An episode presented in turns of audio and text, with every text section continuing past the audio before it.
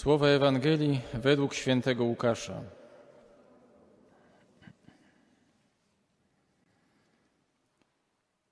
W pierwszy dzień tygodnia dwaj uczniowie Jezusa byli w drodze do wsi zwanej Emaus, oddalonej o sześćdziesiąt stadiów od Jeruzalem. Rozmawiali oni z sobą o tym wszystkim, co się wydarzyło.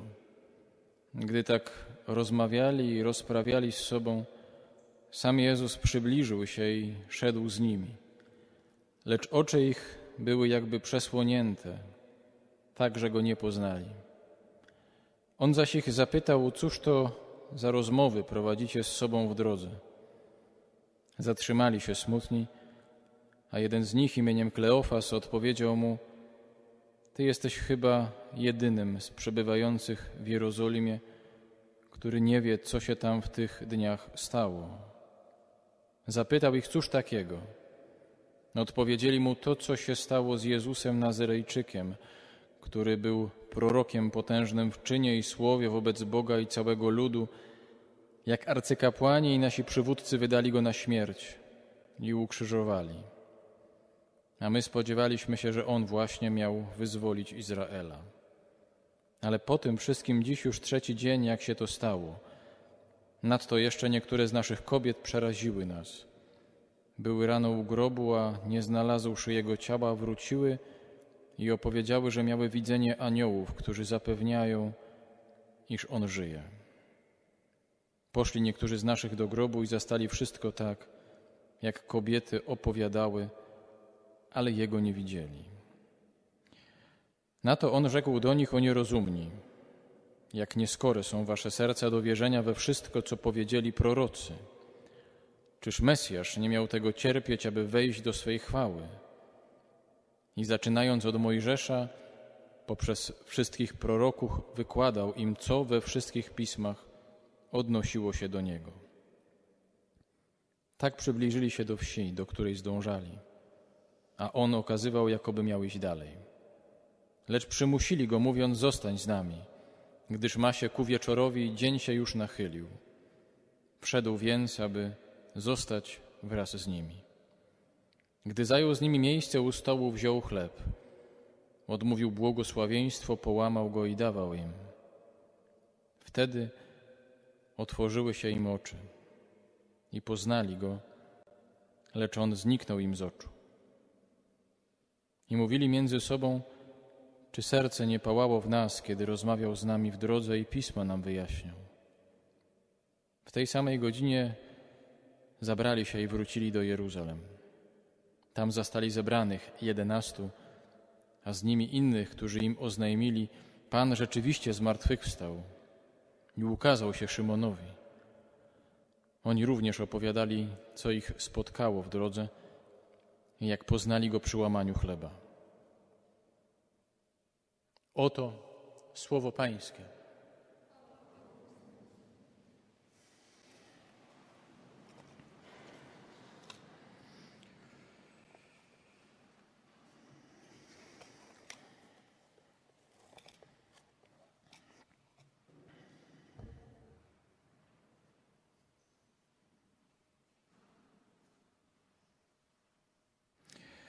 To wbrew pozorom nie jest wcale takie banalne pytanie, które powinniśmy sobie ciągle zadawać i tą odpowiedź nieustająco w sobie odświeżać bądź próbować ją rekonstruować. Pytanie o to, co obiecuje nam ten dzień i ta noc, którą nazywamy Wielką. Co się kryje pod tym doświadczeniem, które odmieniamy przez wszystkie przypadki i o którym mówimy, że jest doświadczeniem podstawowym i fundamentalnym dla nas, dla nas, dla chrześcijan. Co się kryje pod tym słowem zmartwych powstać, zmartwych powstanie, zmartwych wstanie. Te nasze skojarzenia y, dobrze zbierać, dobrze jakoś się z nimi też y, konfrontować i, i próbować je przykładać do, do doświadczenia Ewangelii. Myślę, że y, są tacy, którzy mogą myśleć, że to zmartwychwstanie może trochę przypominać długowieczność, że Pan Jezus obiecuje nam, że będziemy żyli 200, może 400, może 700 lat, że będziemy mieli taką nieskończoną długość życia. To w Piśmie Świętym już było. To nie jest ta nowość. Kiedy czytamy Księgę Rodzaju, czytamy o patriarchach, że oni żyli po tyle lat. To już było. To nie jest to. Być może ktoś myśli, że, że to jest taki powrót do życia, trochę na zasadzie, jak wrócił Łazarz, e, wrócił do tego, co już miał. Pan Jezus w sposób cudowny go przywrócił do tego poprzedniego stanu. Nic nie wiemy na temat tego więcej, ale wiemy na pewno, że Łazarz musiał umrzeć drugi raz. Jeszcze raz musiał umrzeć. To nie jest tak, że skoro go Pan Jezus wskrzesił, to go śmierć nie dosięgnęła. Może jest też tak, że ktoś może myśleć, że, że to zmartwychwstanie związane jest z doświadczeniem braku problemów. Ci, którzy doświadczają zmartwychwstania, ci, którzy go w swoim życiu mają, prowadzą życie, w którym nie ma, nie ma tego, co złe, nie ma jakiegoś rysu cierpienia. Tak właściwie przechodzą przez to życie w sposób bezbolesny. Z tym też Ewangelia nie bardzo jest po drodze. Wystarczy sobie przypomnieć to, co pisze Ewangelia, czy pisze Pismo w dziejach apostolskich o pierwszych tygodniach życia wspólnoty apostołów, wspólnoty pierwszych chrześcijan. Dość szybko święty Piotr ląduje w więzieniu. Dość szybko rozpoczynają się prześladowania, mimo że dokonało się zmartwychwstanie. Że wszyscy ci, którzy są bohaterami dziejów apostolskich i pierwszych tygodni, oni są świadkami zmartwychwstania, mimo to doświadczają ciągle jakichś problemów i przeciwności. To nie jest to. Co więcej, myślę sobie, że, że na to się wszystko nakłada jeszcze takie nasza bardzo dobra skądinąd też emocjonalność w przeżywaniu różnego rodzaju tajemnic wiary. Przeżywaliśmy Wielki Czwartek, przeżywaliśmy Wielki Piątek. Jakoś tak łatwiej nam wzruszać się, wzbudzać w sobie smutek, trochę zastanawiać się nad tym, co Pan Jezus cierpiał. Może nawet niektórzy z nas przeżywają to bardzo emocjonalnie płacząc. To w końcu jest jakoś wpisane w naszą wiarę. Gorzej, że kiedy myślimy o zmartwychwstaniu, to trochę trudno nam tak na zawołanie powiedzieć sobie: cieszmy się. Skoro Chrystus zmartwychwstał, cieszmy się, dzisiaj ta niedziela. Trudno nam jakoś tak wygenerować ten uśmiech, tak samym sobie, tak żeby on nie schodził nam z ust, żeby to była taka radość, która nigdy się nie kończy. To znowu trochę błąd, który popełniamy. To nie chodzi o to, czy my się bardzo postaramy. To nie chodzi o to, czy my bardzo wewnętrznie napniemy wszystkie mięśnie i albo doświadczymy smutku, albo w ciągu jednej nocy doświadczymy radości. Musimy też pamiętać, że to nie jest tak, że wiara uczniów była tak mocna, że wskrzesiła Jezusa. Było dokładnie na odwrót. To powstanie z martwych Pana Jezusa wskrzesiło wiarę uczniów, ukrzyżowaną w Wielki Piątek i zdruzgotaną, tak jak słyszeliśmy w tej dzisiejszej scenie drogi do Emaus. Bardzo byśmy chcieli mieć taką definicję, żeby nam ktoś powiedział, jakikolwiek ksiądz bądź ktokolwiek inny, żeby nam tak powiedział, to co to jest. Ponieważ obracamy się w świecie definicji. My wiemy, co to znaczy paschał, my wiemy, co to znaczy ambona, my wiemy, co to jest mikrofon, my wiemy, jak poznać człowieka, który jest zakochany, wiemy, po czym poznać człowieka, który jest w żałobie. Potrafimy pokazać jego cechy. Ale jak pokazać tego, kto z martwych powstał? W jaki sposób można o takim człowieku mówić, że on rzeczywiście jest tym, który jest świadkiem albo doświadczył zmartwychwstania? Może po tym wszystkim, co mówię, będzie trochę zaskakujące, że to nie jest rodzaj uniku, ale w ciągu tych trzech dni ostatnich, czwartku, piątku i, i Wielkiej Soboty, przypomniały mi się dwie historie. One będą taką trochę definicją opisową tego zmartwychwstania. Pierwsza jest historią z tradycji y, żydowskiej i opowiada o pewnym rabinie, który mieszka w Jerozolimie i dowiaduje się, że do Jerozolimy przyszedł Mesjasz. i wysyła swoich uczniów poza granice Jerozolimy, poza bramy Jerozolimy, bo tam Mesjasz ma być.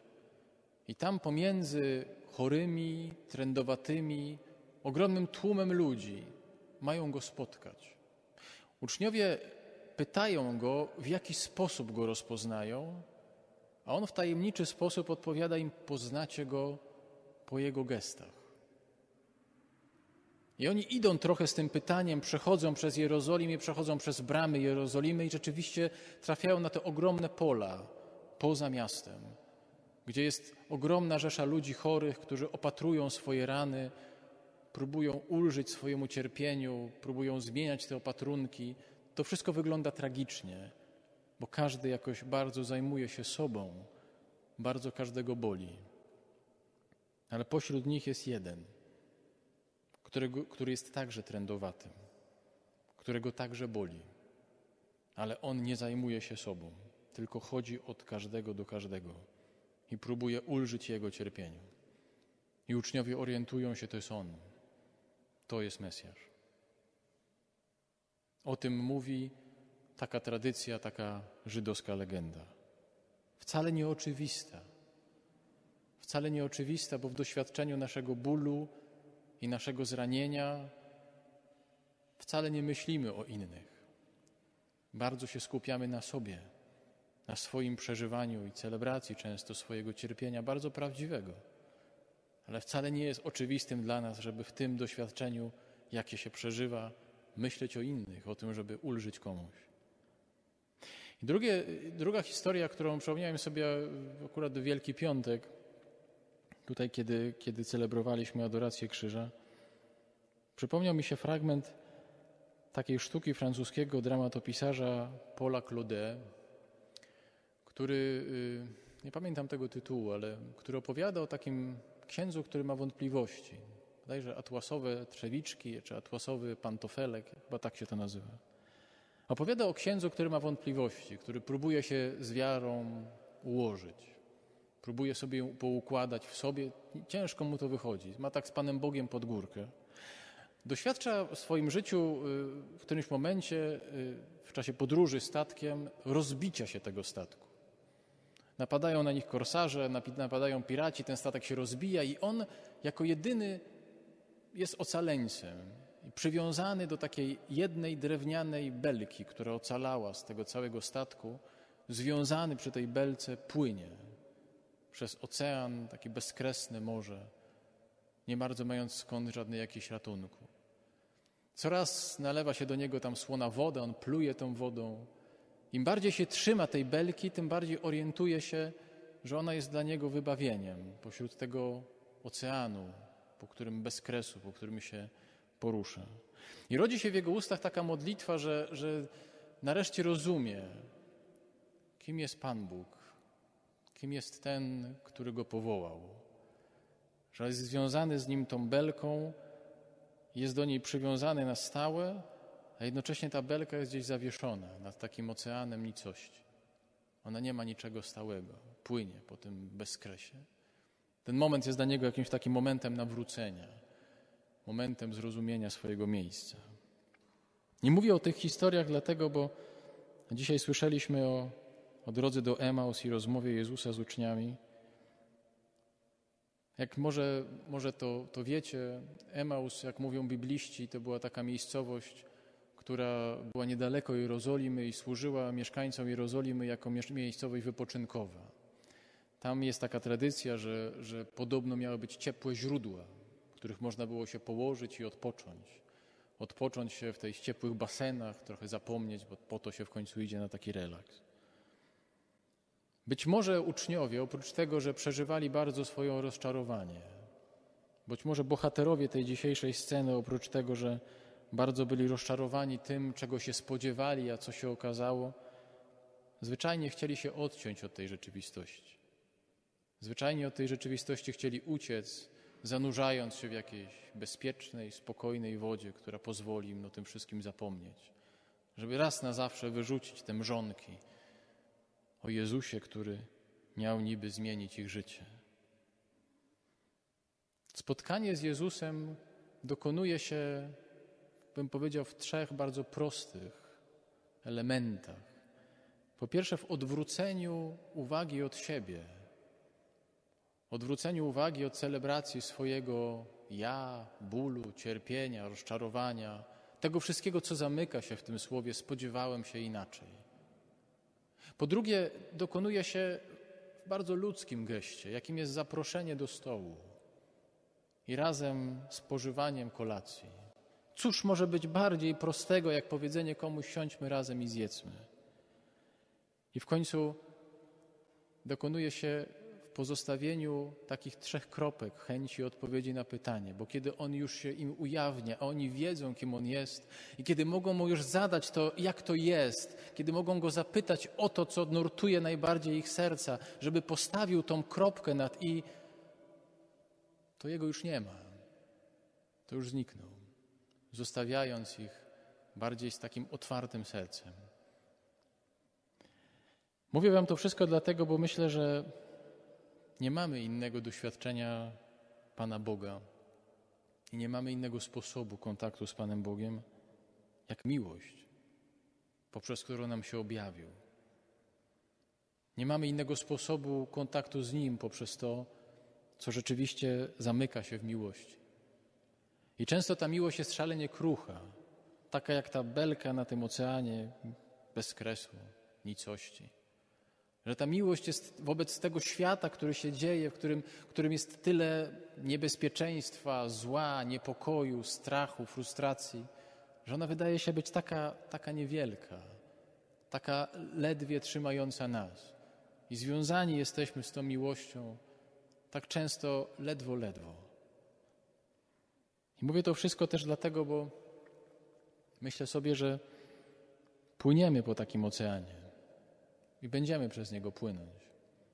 Dzisiaj pewnie moglibyśmy powiedzieć, że jest to ocean gniewu, jakiejś nieufności, strachu, choroby, niepewności.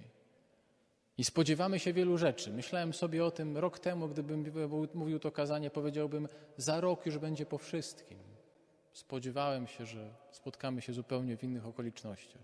Tak nie jest. Spodziewamy się i spodziewaliśmy się wielu różnych rzeczy. Zmartwychwstanie nie jest jednym aktem, choć ma momenty bardzo niezwykłe. Jest raczej ciągłym procesem nawracania się na miłość, często małymi i upartymi krokami, poszerzania swojego serca dla miłości. Nie wiem, jak wyglądało i nikt z nas nie wie, jak wyglądało zmartwychwstanie. Natomiast ja spotkałem ludzi, którzy go doświadczyli.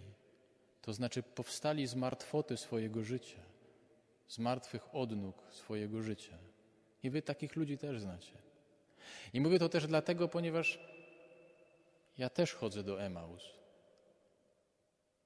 I ja też często sobie różne rzeczy wyobrażam. I często narzucam Panu Bogu, mówiąc to, jak powinno być. I wy też chodzicie do Emaus. I też różne rzeczy Panu Bogu narzucacie i wyobrażacie sobie, jak powinno być. Ale najważniejsze w tej Ewangelii jest to, że i On, i przede wszystkim On, też do Emaus chodzi. I będzie chodził do końca świata. I będzie chodził po tych wszystkich drogach naszego spodziewania się, frustracji. I w nieustający sposób zapraszał nas do tego, żebyśmy odwracali się od swojego ja i patrzyli na innych. I żebyśmy poprzez te małe gesty, chociażby to zaproszenie do stołu, widzieli Jego obecność. Jeżeli to nam się uda i będzie się nam udawać, mimo tego, co często w naszych sercach jest, które często płyną po takim oceanie nicości i bezkresu, to doświadczymy zmartwychwstania. To będziemy Jego świadkami. To to będzie to poszerzanie serca na miłość większą od śmierci.